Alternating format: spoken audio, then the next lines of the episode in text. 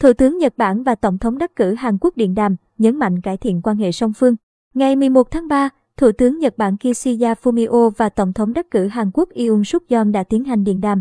Trong đó hai bên nhất trí cải thiện mối quan hệ song phương căng thẳng do mâu thuẫn xung quanh các vấn đề lịch sử thời chiến, đồng thời bày tỏ hy vọng sẽ có cuộc hội đàm song phương trực tiếp trong thời gian tới.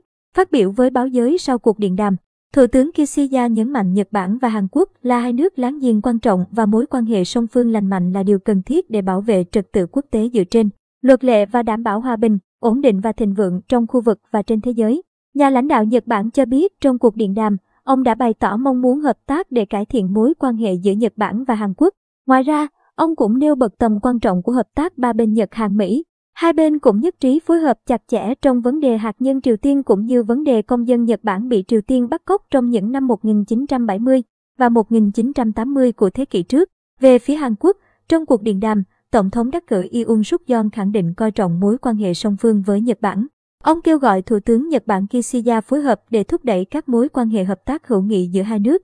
Ông Yoon cũng bày tỏ hy vọng phối hợp chặt chẽ hơn với Mỹ và Nhật Bản trong các vấn đề trên bán đảo Triều Tiên.